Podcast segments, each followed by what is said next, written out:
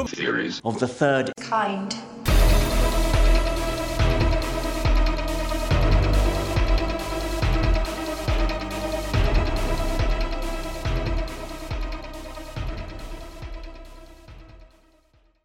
Welcome to Theories of the Third Kind. My name is Aaron and I am one of your hosts. There's another host that is joining me today, Daniel Sun. Hello. Now, real quick, before we start today's episode, I just want to say that if you would like to support the show, then there's a few ways that you could do that. One of the ways is Patreon. Each week, we release a Patreon exclusive episode that only Patreon supporters can get access to. To sign up, it's only $5 a month, which is only 16 cents a day. Not only do you get an extra episode per week for that $5, but you also get access to our entire back catalog of past Patreon episodes. In total, we have over 129 extra Patreon episodes, which is a lot of extra hours for your listening pleasure. So, to see this full list of past Patreon episodes that we have published, just go to our website, theoriesofthethirdkind.com, click on the Patreon episodes tab, and that will take you to our Patreon, where you can see all the previous Patreon exclusive episodes that we have previously published.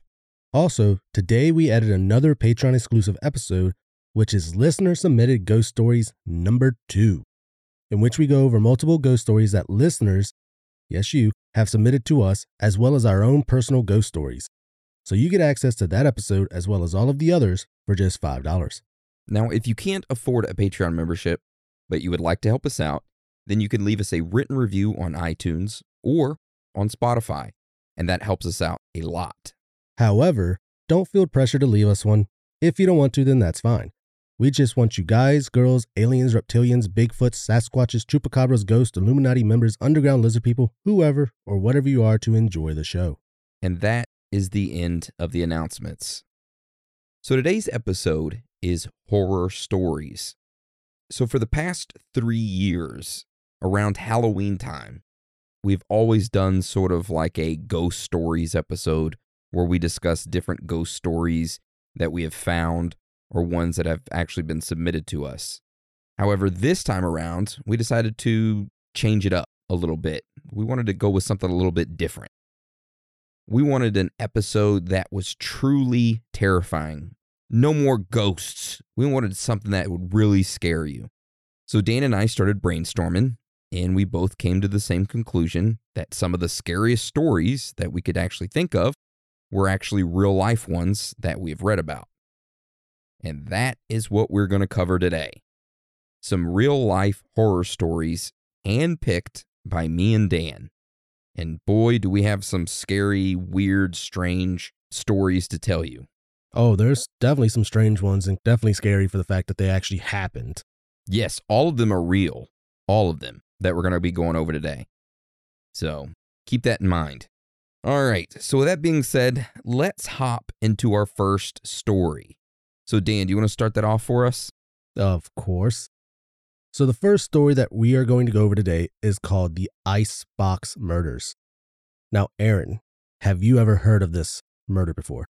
I, have never heard of this before, not until we started researching it uh, this week. I've never heard of it. Have you? I have not until I found it. But this entire story occurred in 1965, and it revolves around an elderly couple living near Houston, Texas. So, not too far from us. I think it's only like two and a half, three hours from us. Now, this couple was 81 year old retired real estate broker Fred Rogers and his 73 year old wife named Edwina. So, both of them lived together in a nice sized house on 1815 Driscoll Street, and they were enjoying retirement by spending time with their family. However, that would all change. So on June 23rd, 1965, Edwina's nephew, Marvin, he started to get a little worried. So for the past couple days, he had been trying to call his aunt. However, she was not picking up the phone. And this was not like Edwina. She would always answer the phone and talk to Marvin. So Marvin decided to call the police and ask them to do a welfare check on his aunt and uncle. Later that evening, Houston Police Captain Charles Bullock and his partner was dispatched to the home of Fred and Edwina Rogers for a welfare check. When the police arrived, they knocked on the door. However, no one answered. So the two police officers walked to the back of the house and found a makeshift barricade of flower pots obstructing the back door, which made Officer Bullock pretty suspicious. It was at this point that both police officers decided to force their way into the home. Once inside, they noticed that the home was pretty empty. As they began searching the home, one of the officers decided to open the refrigerator, and they noticed numerous different cuts of unwrapped meat that was neatly stacked on the shelves inside of the refrigerator, which, when the officer saw those, he pretty much assumed it was, you know, meats from a butchered hog, which I mean is not really that odd. Not back then. No, uh uh However, right before closing the door to the refrigerator, the officers noticed something that was absolutely shocking. In the vegetable crisper drawer at the bottom of the refrigerator were two decapitated human heads. Immediately, an investigation started. Police determined that the two heads belonged to Fred and Edwina. Sometime within the past five days of finding them, Edwina had been shot in the head, Fred had been beaten to death with a hammer, and both of his eyes had been gouged out. Now, that was not all, because the killer had gone above and beyond simply just killing the couple. The couple had also been completely dismembered, aka cut into several pieces. So, what the police had originally thought was hog meat inside of the fridge, that was actually parts of meat from the couple that had been cut up and placed inside of the refrigerator. Another thing that police noted was that Fred's genitals had been removed and thrown in the sewer outside. Also, Fred's intestines had been flushed down the toilet. Now, with all this butchering, you would think the house would be covered in blood. But that was not the case. The police stated that the house was immaculate and it had appeared to have been cleaned thoroughly. So, of course, after the police found these horrible murders, they began trying to figure out who did it. During their investigation, the police seemed to target one individual specifically the couple's son. So, Fred and Edwina had a 42 year old son named Charles that lived with them. Now, Charles was unemployed and was also a bit of a hermit. He lived in his parents' attic bedroom and never really went outside. When the police questioned Fred and Edwina's neighbors about Charles, they told the police that they had never seen Charles at their place at all. The police ended up finding only a couple drops of blood near Charles's room and inside his keyhole of his room door, which of course made him the number one suspect. However, he was missing, so a nationwide hunt began. As the police looked into Charles, they quickly learned that he was no ordinary man. He had served in World War II, graduated with a degree in nuclear physics, and spent nearly a decade working for Shell Oil as a seismologist. Another thing that the police found out is that Charles's parents had taken out multiple loans in his name, and they also took out some of his personal savings. Also, the police found out that even though he lived in the same home as his parents, he rarely saw them, and he would communicate with them by slipping notes under his door. Like he wouldn't communicate with his parents face to face. He would write notes down and put it underneath his door for his parents to read, which is very odd. That is odd. Yeah. So, this nationwide search for Charles continued for years. However, he never showed up. Then in 1975, he was officially declared dead. And to this day, the murder of Fred and Edwina has remained unsolved. Now, as weird as this story is, there is something that makes it even more strange. So, there are quite a few people out there that believe that Charles Rogers, aka the son who more than likely murdered his parents and cut their heads off and put them in the fridge and butchered his parents and stuff like that. There's a lot of people who believe that Charles was working for the CIA and that not only did he kill his parents, but he also might have been involved in the plot to kill JFK. Oh. Yeah. So, this theory stated that Charles Rogers had secretly worked for the CIA and was involved in JFK's death. Charles ended up writing his involvement in JFK's death down in his diary. His parents found his diary and then read it. Once his parents figured out that he was involved in the JFK assassination, they decided to confront their son. Charles could not allow his parents to know that he was involved in the assassination of JFK, so he killed them and moved to Mexico, where he allegedly landed a mining job through his oil industry connections. You know, since he had previously worked for Shell Oil for the past 10 years. However, in this theory, it does state that one day he was murdered with a pickaxe by some random miners, which is very odd. It's like out of the blue. You know, he just randomly gets murdered by some people with pickaxes. So, yeah. Damn. So, yeah, that theory comes from a book. And the author of that book did a ton of research into Charles. And this is where that theory comes from. And that right there is our first horror story the Icebox Murders. So, what do you think of that? The theory is kind of crazy, but just the murder itself, though, it's so weird the fact that he, okay, not that he killed him, but the fact that he cut them up and then stored parts of them in the fridge and then the rest of it just in the sewers. Yeah, threw the genitals in the sewer and then took the intestine of his father and flushed it down the toilet. Um, I really don't have any words to really say about this other than it's very odd and weird and kind of terrifying. Terrifying that they never found him and they just the theories that he's he was killed, but the fact that the government never found him. Yep. Or they say they never found him considering they said he worked for the CIA in the theory, but Mm-hmm. I don't know. He went on the run because the CIA found out that his parents knew about what he did, so they went and killed his parents. So he went on the run. Did none of the neighbors hear a gunshot? I haven't heard anything about that. No, nothing. All right. So, do you want me to move on to the next one? Yeah, let's move on to the next one. All right. So, the next story that we're going to go over is called Olivia Mabel Black Magic. So, this entire story revolves around the Mabel family, which consisted of Olivia Mabel, her husband Travis, and their son Aiden. Now, this family lived in a quiet town of Celina, Texas, which is about an hour north of Dallas. Well, actually, it's only like 45 to 50 minutes north of Dallas, but I mean, yeah, an, an hour, I would say, due to traffic. So they were a pretty normal family, without any major problems or oddities in behavior. However, that changed. In March of 1990, tragedy struck the family. Their seven year old son Aiden was found dead in a local pond. Police determined that Aiden had accidentally drowned while going for a swim. Of course, this took a toll on Olivia and Travis.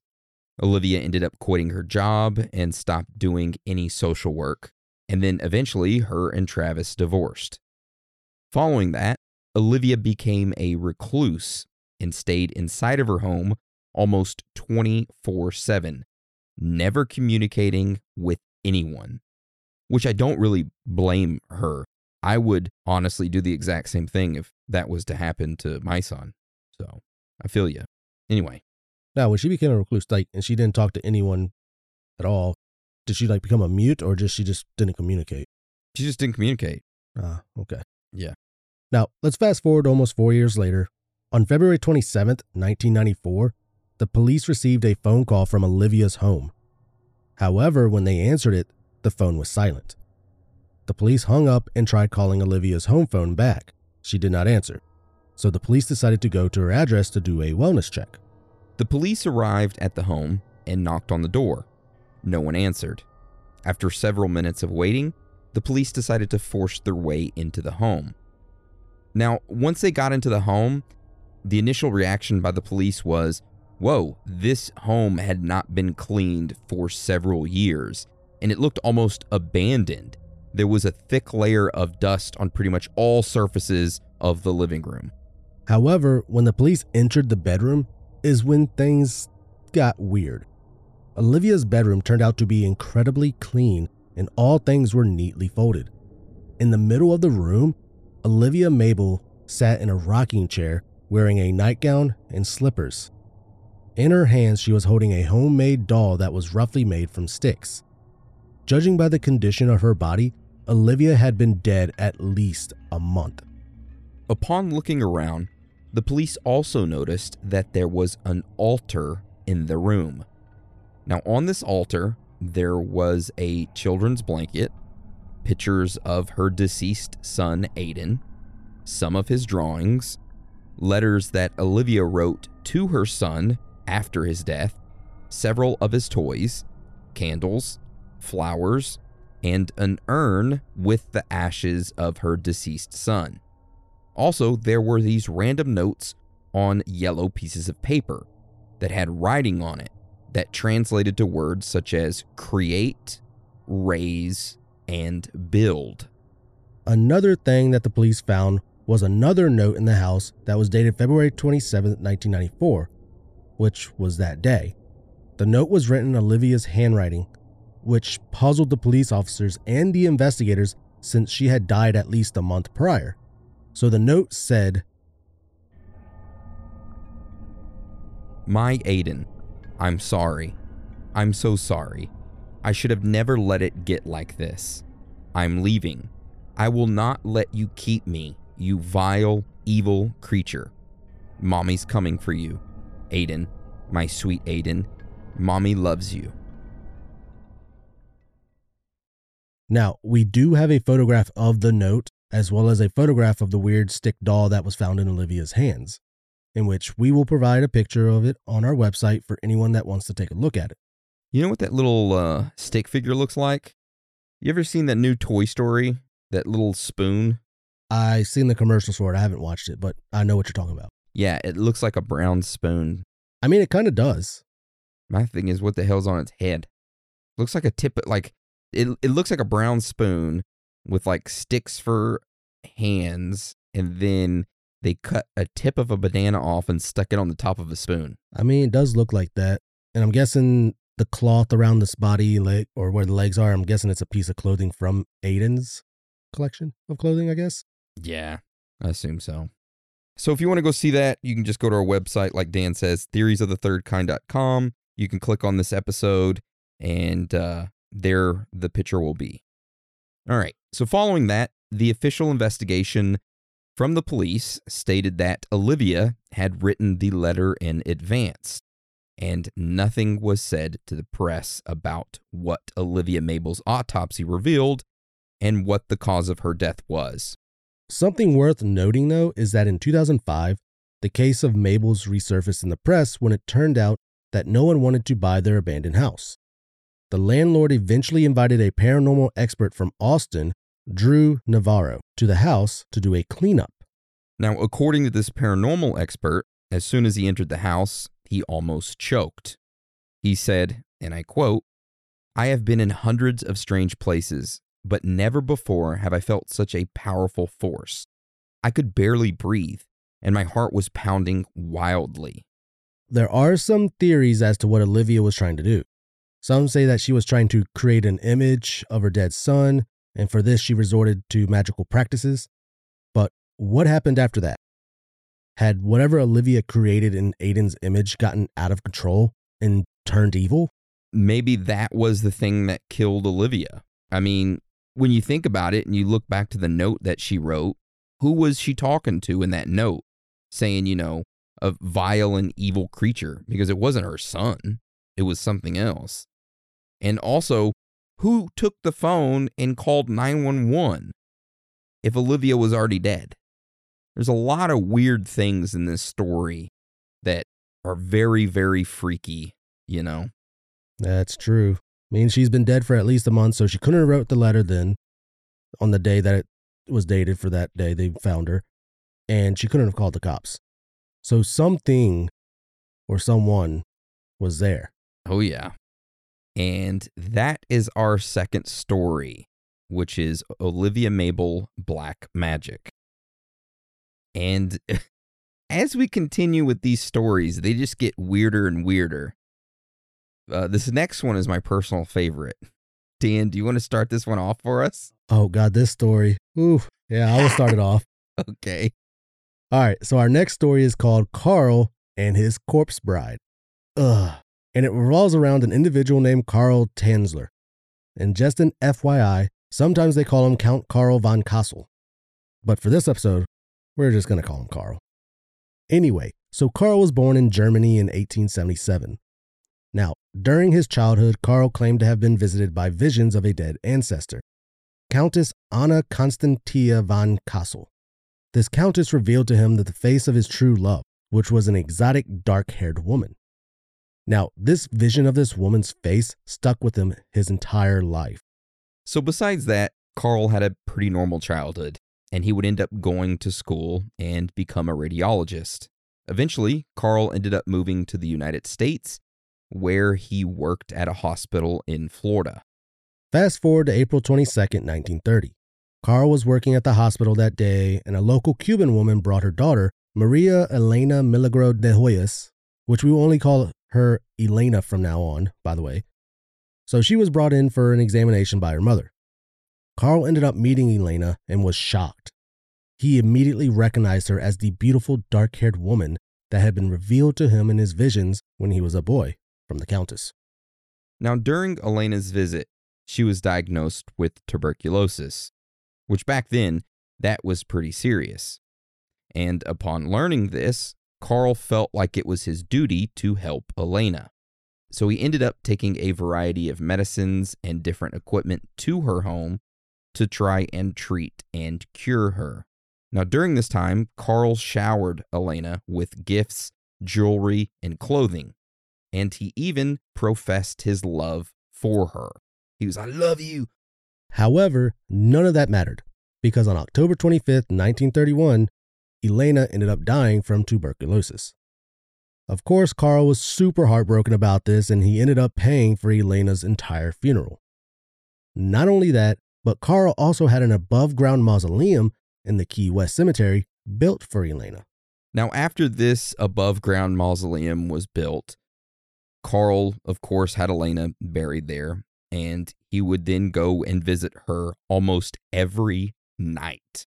Carl stated that whenever he sat near Elena's grave, that her spirit would come to him and sing a Spanish song.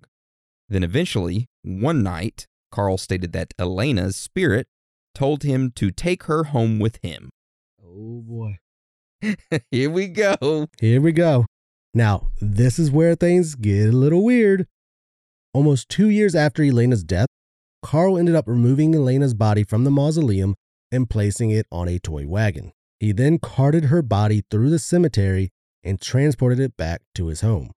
Now, at his home, Carl took Elena's corpse and attached her bones together with wire and coat hangers. He put glass eyeballs where her eyeballs used to be. Also, as her skin began to decompose, Carl would replace it with silk cloth soaked in wax and plaster.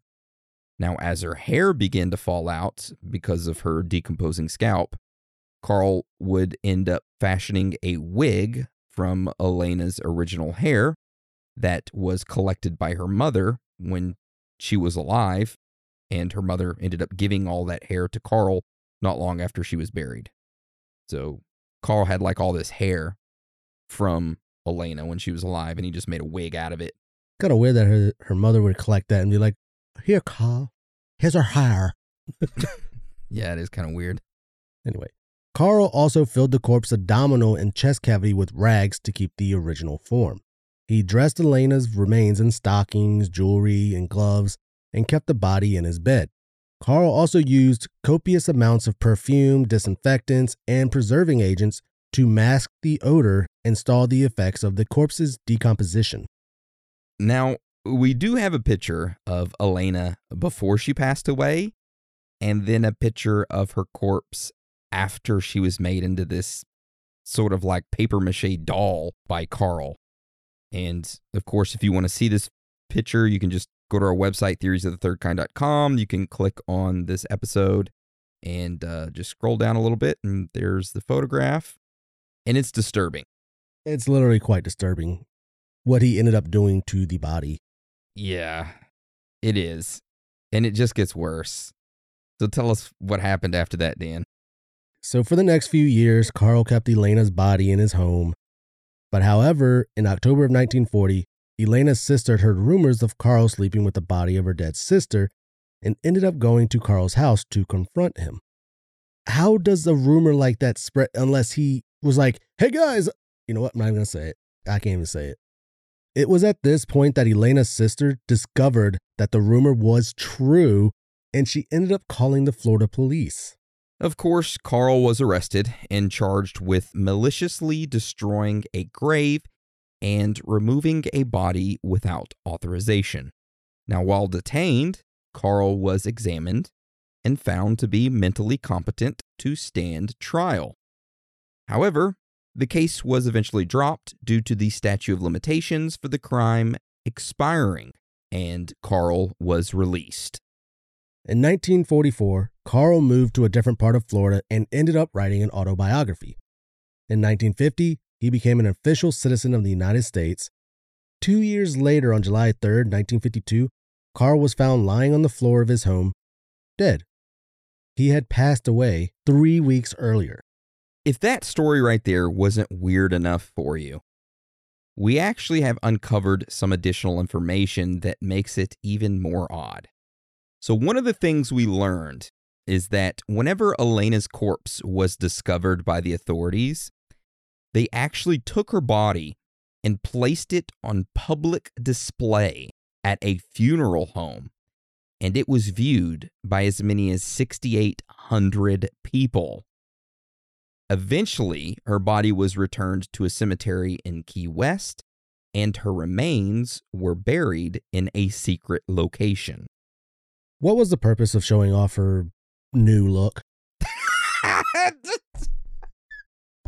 You're so wrong, Dan. Her new look.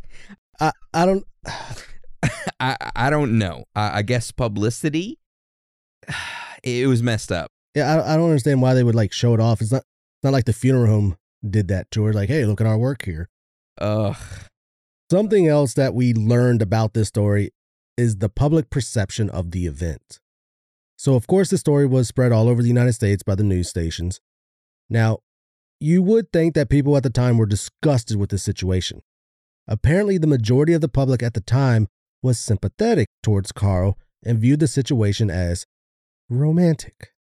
I would have never have guessed that the public would view it as as romantic. Would you? No, I don't see that as being romantic at all. You literally just desecrated a body of a girl that honestly didn't even love you, that you were obsessed over because you saw a vision of. It would be different if they were. I don't know. It can't be different. They're, you literally desecrated a body just because you were in love with it or with her. Uh, it gets worse. And I hate that I keep having to say that, but it does. So, another strange thing we learned is that in 1982, there was an article written that talks about how some workers went to renovate the home of Carl.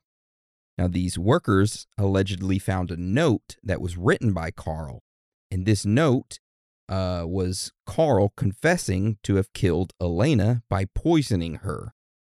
This note says, and we quote, She died because I gave this to her mercifully. I mixed the root of wolfsbane with aconite diluted. It was palatable, and my loved one departed this miserable world on October 25th, 1931. Suffer no more, sweet Elena. I have sent you to the angels with my golden elixir. So, yeah, they supposedly found that note, which I thought we had to throw it in, you know. And there's something else that we hadn't mentioned that's pretty important is that when Carl died, the police came and took his body away.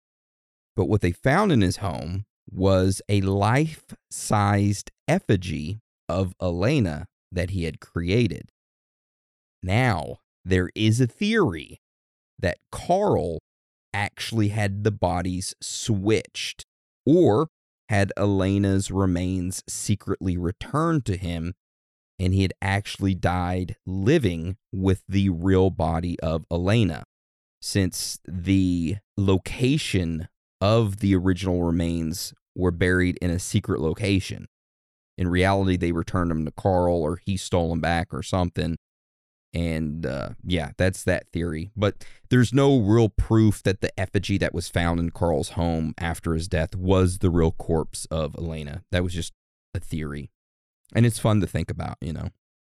So that right there is the story of Carl and his corpse bride. I can almost believe that they did let him keep the body. You know, maybe it wasn't them knowingly thinking that they let him keep the body, more like him making a copy of it, I would guess, and like doing an exchange. Or uh, not even an exchange, just being like, hey, here it is, but he kept the real one. I mean, yeah, could be that. I don't know, just the fact that they felt sympathetic and thought it was romantic. Honestly, the what would it be? The gravekeeper, what do they call the guy that works the cemetery? I don't know what they're called. But maybe they that person felt very sympathetic and thought it was romantic and let Carl have the body, even though they buried it in a secret location. Obviously he must know where it is. I mean, it's his cemetery that he's, you know, watching over, cleaning up, maintaining. I would assume that he would know. So maybe he was one of those people of the majority that felt sympathetic. Like, here, Carl, take your love back. Maybe. It's weird and strange. That is very strange. And the fact that I still don't get how people felt sympathetic over it. I don't know. All right, so let's get on to our next story. So, Dan, do you want to start this one off for us? All right, before we get into that, let's take a quick break. We will be right back. Don't go nowhere. Did you guys know there are butterflies that drink blood? Or that there's a species of beetle that can shoot boiling liquid out of its butt. Or that blue whales are so big you can swim through their arteries? But there's a species of bat that's so small that it weighs less than a penny. My name's Maya. And my name's Connor. And we are the co hosts of World's Wildest Podcast. If you guys love nature and you love learning about how crazy it is, Connor and I have over 30 years of experience in wildlife conservation, and we're here to tell you all about them. World's Wildest will take you on a journey to meet Earth's most extreme creatures from the world's strongest to our world's smelliest. Make sure to subscribe for new episodes every Thursday wherever you get your podcasts. All right, welcome back. So, our next story that we're going to go over is called Sausage. Just straight up sausage. That's what I'm talking about, baby. Yeah. Just straight to the point.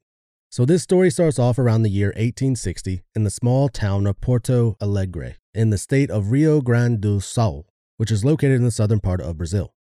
Now, during this time in history, that state was dealing with wars. However, it really didn't affect the town of Porto Alegre. Now, because of this, a lot of German and Italian immigrants moved to that city with dreams of prosperity and the promise of a new, peaceful life. Now, one of these immigrants was a German butcher working in the city named Carlos Clausa. So, Carlos eventually met an individual named Jose Ramos, who was an ex police officer. The two became friends, and Carlos took Jose under his wing and started teaching him how to be a butcher. Now, something else that you need to know about this story is that Jose had a beautiful wife named Katerina, who was of Hungarian descent. She had long blonde hair, shiny blue eyes, and a curvaceous body on her. And rumor had it that men could not resist her charm. So Katerina would often go out, meet other men, whisper sweet nothings into their ear, and then invite them back to her home.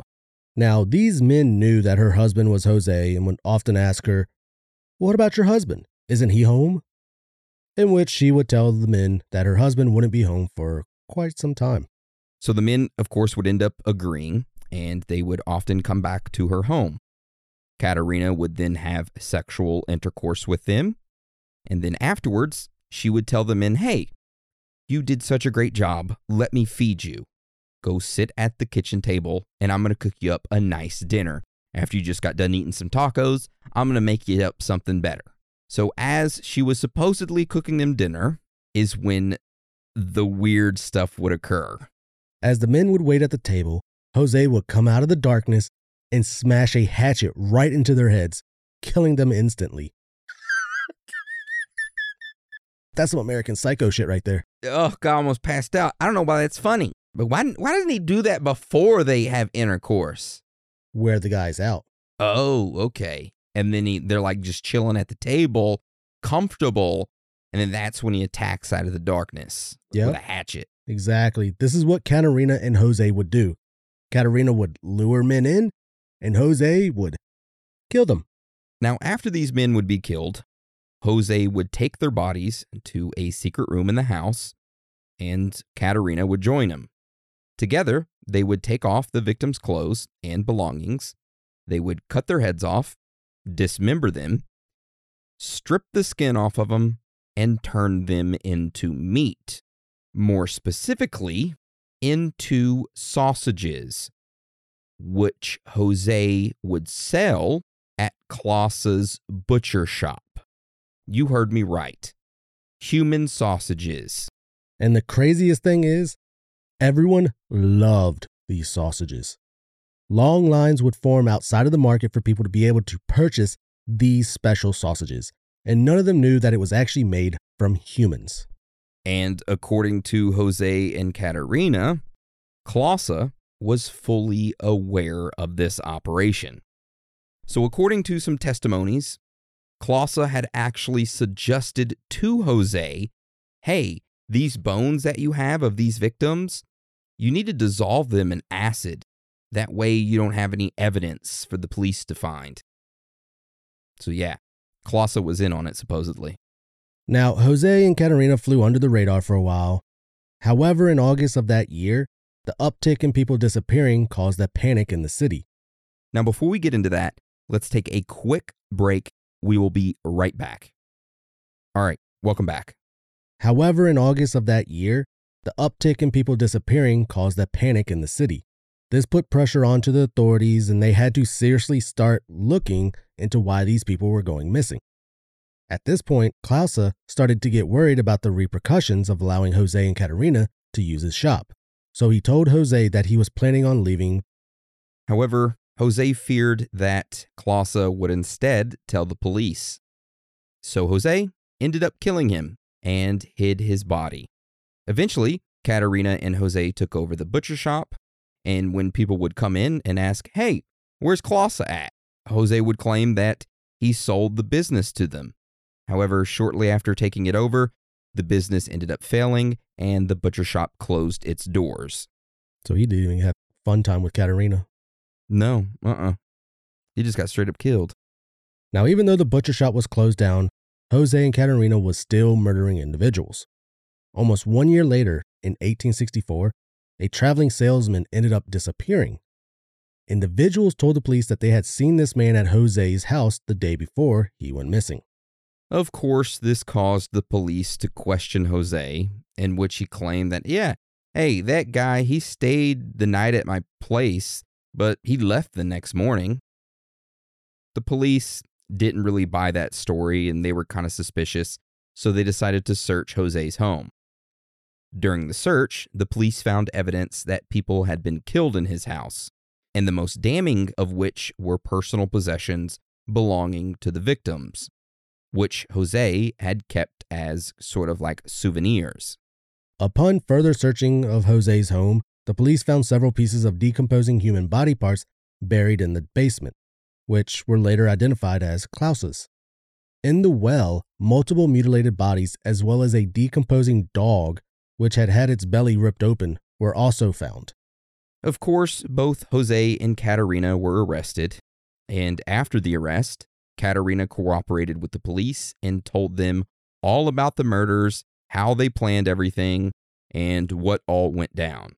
Jose, on the other hand, did not say a single word to the police. He wasn't a snitch, but his wife was. And you know what they say? Snitches get bitches. Exactly. At the trial, Jose was convicted on multiple counts of robbery and murder. He was sentenced to death by hanging, which was later commuted to life imprisonment. Katerina, though, was sentenced to 13 years imprisonment, and on May 6 of 1891, it was reported that she had been released after fully serving her sentence, and overall, this case was barely covered by the local press at the time. And that right there is the story of sausages. Which I find extremely disturbing because the media really didn't cover the fact that, hey, the sausages that you guys have been eating in our town, not guys, but I'm just, I'm just saying like people in general have been eating in the town were actually human remains of people that have been disappearing. That's why the news media didn't really push the story out. That would have caused a huge panic right there. Yeah, and an uproar against the local authorities as into why didn't you stop this before it happened? Loyal customers I just want Klaus's special sausages. Yeah, and there's something else that uh, I wanted to mention is that Jose Ramos, you know how he was an ex police officer? Well, when looking into him, do you know why he was fired as a police officer? I do not know. Get this. In 1862, Jose was chasing down this famous bandit that was wanted for a while. And once he caught up to him, he beat his ass. And then instead of handcuffing him, he decided that he was going to try to cut his head off. And he was caught in the act of trying to decapitate this bandit. And the police force was like, whoa, whoa, whoa, whoa. That's freaking weird. That's psychotic stuff. You're fired. You, you can't be doing that. But we'll still use you as a police informant. What the hell? Yeah. So that right there is sausages. So what I learned from that is make sure to have your meal before intercourse. Don't sit down at the table. Yeah. Hey, look, you're going to go over someone's house, do a good sweep of the house. Make sure there's nobody hiding in the shadows, beating it, or, you know, hiding in the shadows with a, a, a axe. so Jose was just in the house chilling, just waiting for Katerina and the guy to get done. And then the guy would sit down at the kitchen table and then Jose be like, "Ugh." Kill him. Yeah. Yeah. It'd be like uh, what you see in the horror movies, you know, the people coming out of the shadows and killing the person. I'm just trying to process what Jose was like thinking during that time. He's just like chilling in the dark. It's like, can they just hurry up? I'm hungry. Hey, maybe it was, maybe he was into that kind of thing. You know, no judgment, no judgment, but maybe he was. I mean, I'm not going to shame anybody's fetishes, but what? Well, I shame him for the the murder fetish. That is to shame over, you know. The murder and the sausage making. Yeah. Now I'm not going to look at sausages. I'm gonna be like, I don't know if I want to eat that. So there you go. When you are out trick or treating for candy, just know not to get sausages or hot dogs. Yeah, if they're just like, oh, here, take a sausage, don't take it. Because, you know, obviously people give out sausages during Halloween. you know what? Hold on. I'll save this for free talk. Okay. But there you go. There's a few of the horror stories that we handpicked that we thought we should tell instead of ghost stories that were kind of scary and disgusting and would hopefully weird you out and get you in the mood for Halloween. I don't know if it got me in the mood for Halloween, but all that crazy shit and just like a lot of it's like really wasn't covered much in the news. It's just like, oh, we can't say nothing. It'll freak people out. Yeah. Which should be the complete opposite, make people aware of it. Yeah. Anyway. All right. So I guess we roll into kind of like free talk real quick before we go to our on the scene for this week. So for free talk, I wanted to discuss a couple things. All right. The first thing I wanted to discuss is that during Halloween, what do you see posted the most on Facebook by police departments? Check your kids' candies for drugs. Did you know that in history, there has never been an incident where a child has gotten a piece of candy that had been laced with drugs and died from it? I mean, I don't buy drugs, but I'm pretty sure that it's expensive for certain the type of drugs that they warn you about. So why would they just lace candy with it? That's what I'm saying. No drug dealers are going to be putting drugs in random kids as candy. And this all stems from a story. There was this father who took out a insurance policy or a life insurance policy on his son. And during Halloween, he purposely spiked his son's candy with a poison to kill his son to collect the life insurance policy. And yeah, that's where this whole check your candy craze came from. That's messed up. So if you or a loved one are afraid that your child's candy may have drugs in it, you can go ahead and send it to our P.O. box, and I will specifically look for any drugs and take them out for you and send them back. And if you got any you need to get rid of, send them my way. I will properly dispose of them for you. Exactly. Aaron would love all that spiked candy. anyway, so another thing I wanted to talk about is that when I was researching these messed up topics this week, I somehow came across a Wikipedia page of strange deaths. And I was reading through them, and there was one strange death that stood out that I had to mention. So, this death was of a 23 year old Takuya Nagaya, and he was from Japan. And one random day, he started to slither on the floor and claimed that he had become a snake. Now, how did he die? It wasn't from slithering on the floor like a snake. It was because his father spent the next two days headbutting his son and biting him as a way to drive out the snake that had possessed his son. So he killed his son by headbutts and bites. Sounds to me that the father's the snake. Yeah. Was he a trained exorcist like they used to have, or like they have now, trained exorcists and stuff? Was he trained to get this snake demon or whatever out of him? I don't think exorcists are trained for snakes. That's why I said snake demons. Oh, I don't know.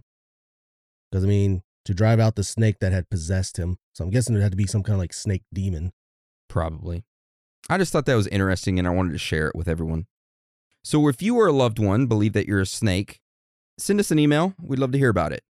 I saw the the name of that one, and I ended up finding something kind of reminded me of it. It was about an exorcism gone wrong. It was uh in August of 2016 in North London. A 26 year old Kennedy Ife, I think it's his last name is IFE. I think it's Ife. Began acting strange and aggressive following a pain in his throat. He reportedly bit his father, threatened to cut off his own penis, and complained of a python inside of him before his family restrained him to a bed with cable ties and excessive force. Then the family set out about attempting to cure Kennedy through restraint and prayer over the next three days. The thing that was in him, what he believed was a demon because it was not natural, was clearly trying to kill him. They had to restrain him for himself so he wouldn't hurt himself. And if they didn't restrain him, he could have tried to harm people or the family. After being bound to the bed for three days, supposedly Kennedy's brother decided to call emergency services, explaining that Kennedy was complaining of dehydration. When I guess the emergency services got there, they noticed that he was developing breathing issues and whatnot. And then all of a sudden, at 10:17 a.m., Kennedy died. He was pronounced dead. Damn.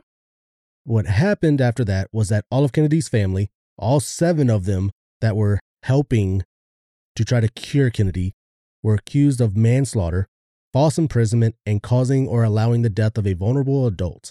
The post mortem examination revealed over 60 wounds, including a possible bite on Kennedy's Ife's body, and his father, Kenneth Ife, along with four of his other brothers, sustained injuries as well.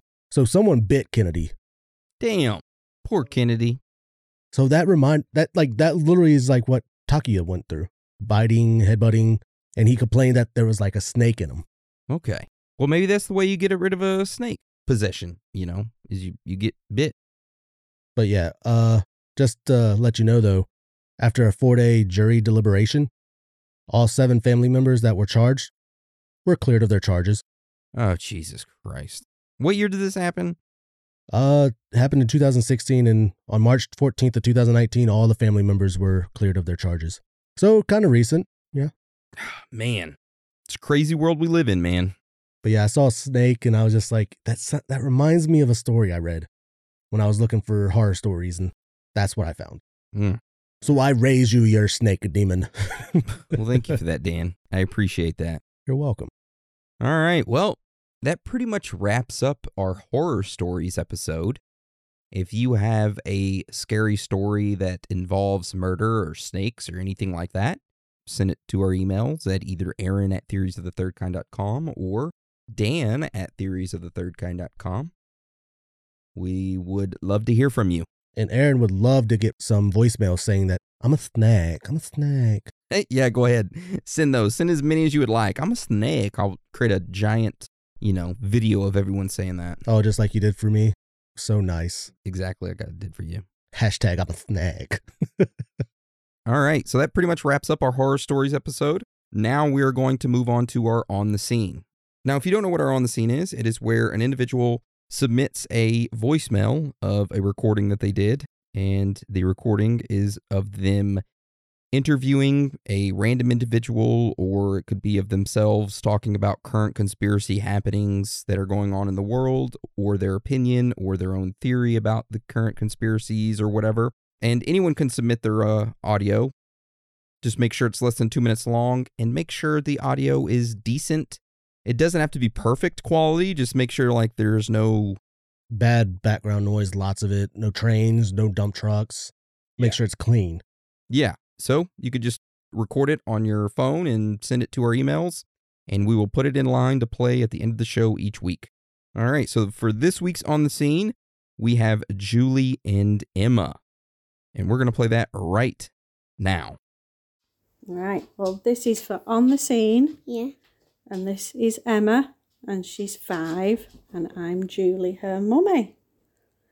Now, Emma, what Yeah. do you think? Yeah. Do you think there's aliens? Do you think there's aliens up in Yeah. space? Yeah. Do you? Where do you think they live? On the moon. On the moon. Good answer. Do you think there's dragons? Uh, no. No. Oh. What about Bigfoot? The big hairy men in the forest that roam around. Do you think do you think they exist? Yeah. Do you think they've got big feet? Yeah. Yeah. Do you think they've got big Yeah. no. Uh big tummies? Yeah. Yeah. What do you think they eat? Do they eat chocolate bars? They eat chocolate bars. Wow. Anyway, say bye bye. Bye bye. Bye bye. I thought that was going to take a very odd turn, but it didn't. he was like, Do they have? No. I love it. I absolutely love it. Thank you, Julie. Thank you, Emma, for the on the scene. You had me there. You definitely got me. I was just like, no. Yeah, Dan's face went, Oh my God. And I, I was right there with you, Dan. Uh, that was a good psych job right there. It was. I love it. And hey, maybe Bigfoot does eat chocolate bars. I think he would. I mean, chocolate bars are delicious. Yeah, they are. They are delicious. What is your favorite chocolate candy bar? Oh, I'm probably going to get made fun of on this one. I like the zero bars, the silver wrapper. About you and nine other people in the entire world like that. Hey, we keep those zero bars out there. I love those things. You want to take a guess at my favorite candy? Is it something exotic? Yes. Is it German chocolate? Like made German? I don't know if it's German or not. What is it? Ferrero Rochers. Dude, those things are so good. Those little golden balls. I think those are French. Ah, I don't know what the hell they are. All I know is that there's these little round golden balls and they're made of chocolate and they got like some stuff inside of them. And you just pop them in your mouth and oh my God, dude. Oh, they're like the Lindor chocolates with the stuff inside, but I guess Ferrero fancy. No, the Ferrero has like a harder coated outside with like a hazelnut crunchier outside and like a smoother chocolatey inside. And it gives it like a crunch. Matter of fact, after we're done recording this, we're gonna run to the store and I'm gonna go get you a Ferrero Rocher. You've ate one, haven't you? Yeah, y'all ran to the gas station, got some candy. I got y'all got me a zero bar. Y'all got the Fer- what is it called again? Ferrero Rocher. Man. Ferrero Rocher. Yeah. Okay, that's just a weird name. They're great. They're excellent. I uh, highly suggest if anyone has not tried it, go ahead and try one. You will not regret it. I think the zero bars are better. Put them in the fridge for a little bit, get them a little bit colder. They're so good. If you try that, you will regret it. I'm going to. I'm gonna go get those Ferrero Rochers. I'm gonna put them in the freezer, and then I'm gonna take them out. I'm just gonna launch them at you. I'll catch them in my mouth. I'll catch those balls right in my mouth. I'd love to see that. All right. Anyways, thank you, Julie and Emma, for your on the scene this week. I love you and I'm proud of you. Yes, much love. Thank you for this on the scene. All right. So now we're going to go to shout outs and birthday shout outs. And to be completely honest with you, I only have a couple shout outs I'm going to give, and they are actually birthday shout outs, if you're okay with that. All right. I don't have any birthday shout outs, so you go ahead. All right. So my first birthday shout out comes from Mike Echo. He said he's a big fan, loves the podcast, and wants to give his daughter a birthday shout out. Her birthday is October 18th, and she turns four. And he didn't put her name inside here, so I don't know what her name is, but shout out to her. Happy fourth birthday. I hope it's a good one. We're proud of you and we love you. Happy birthday. All right. So our next shout out comes from an email from a guy named Jim W. He says his son's birthday is October 27th and he's going to be seven years old. Can you guys wish him a happy birthday? His name is Maddox Man. Tell him that daddy loves his little dude. And if you could do it like Spider Man or Thor, that would make his freaking day, month, year. Also, my birthday is November 19th. Ah, okay. Well, hey, you know what, Jim? You got to wait your damn turn. Your son's birthday's up first, okay? Just email us. Email us around November 19th for yours and we'll get you. All right. So, Maddox Man, Thor or Spider Man? I'm not really certain how we're going to do this. I don't know how to sound like them. My name's Peter Parker, and I'm your local Spider Man. I got my friend Thor here. I'm Thor, the god of thunder. And I just wanted to wish Maddox a happy birthday. Nice. All right, so there you go. Yeah, there we go. Spider Man and Thor just came into our studio and disappeared. Anyways, so our next birthday shout out goes to Abby or Abigail. Her birthday is October 20th, which is today. And uh, this shout out is actually requested from her boyfriend, Snails Trails. And he just wanted to say, hey, could you wish my girlfriend a happy birthday, Dan? Sing her something very sexual and know that she loves you. So there you go, Dan. Sing it. Something sexual? No, he, he didn't put that. I requested that. Oh, but Abby or like- Abigail. I was like, well, then I'm going to charge an extra fee for that. So just sing happy birthday. yep, to Abigail. Happy birthday, Abigail. Happy birthday, Abigail. Happy birthday to you. Happy birthday to you. Happy birthday, Abigail. Thank you for getting Snails Trails addicted to the podcast. We love you and we're proud of you. And hey, guess what? Snail Trails wants me to tell you this. Will you marry him? I'm just kidding. Ah. he didn't put that. All right. So the last birthday shout out goes to Marilena. Her birthday is tomorrow on the 21st of October. And her husband Daniel says, Hey, can you give her a birthday shout out? So shout out to you, Marilena. We love you and we're proud of you. And I hope it's a great birthday and your husband is going to get you whatever you want.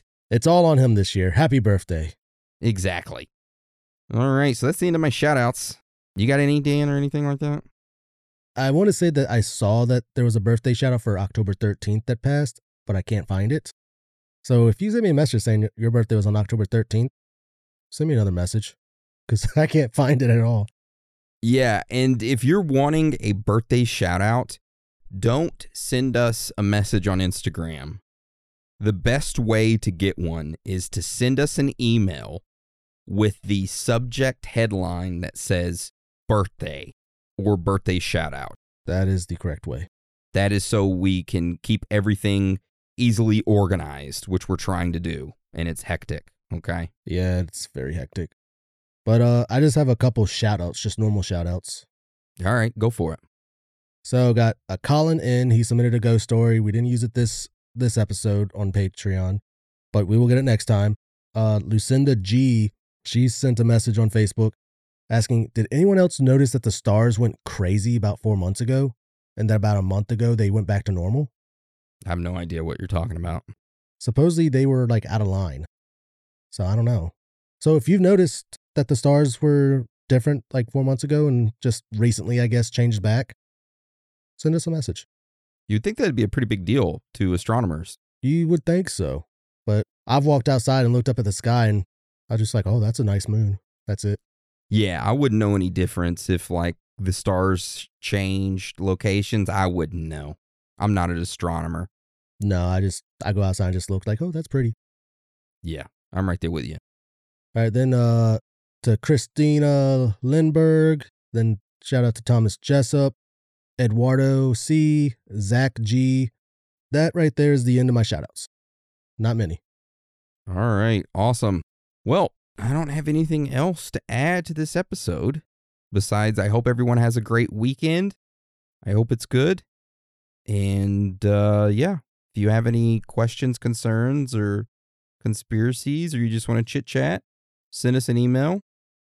If for some odd reason you can't get enough of us, you can uh, go to Patreon and listen to us some more. Oh, I found the late birthday shout out. Found it. Okay. Lance likes to fish. His birthday was October 13th, and he wanted a late birthday shout out. So happy birthday, Lance. You said you like to fish. I bet I caught bigger fish. Just kidding. Ooh, called out Lance. Happy birthday. May your lines always stay tight. Ooh, I like that. All right. Well, with that being said, I want to thank you all for joining us today. And again, thank you for your support. You are all amazing. Every single one of you.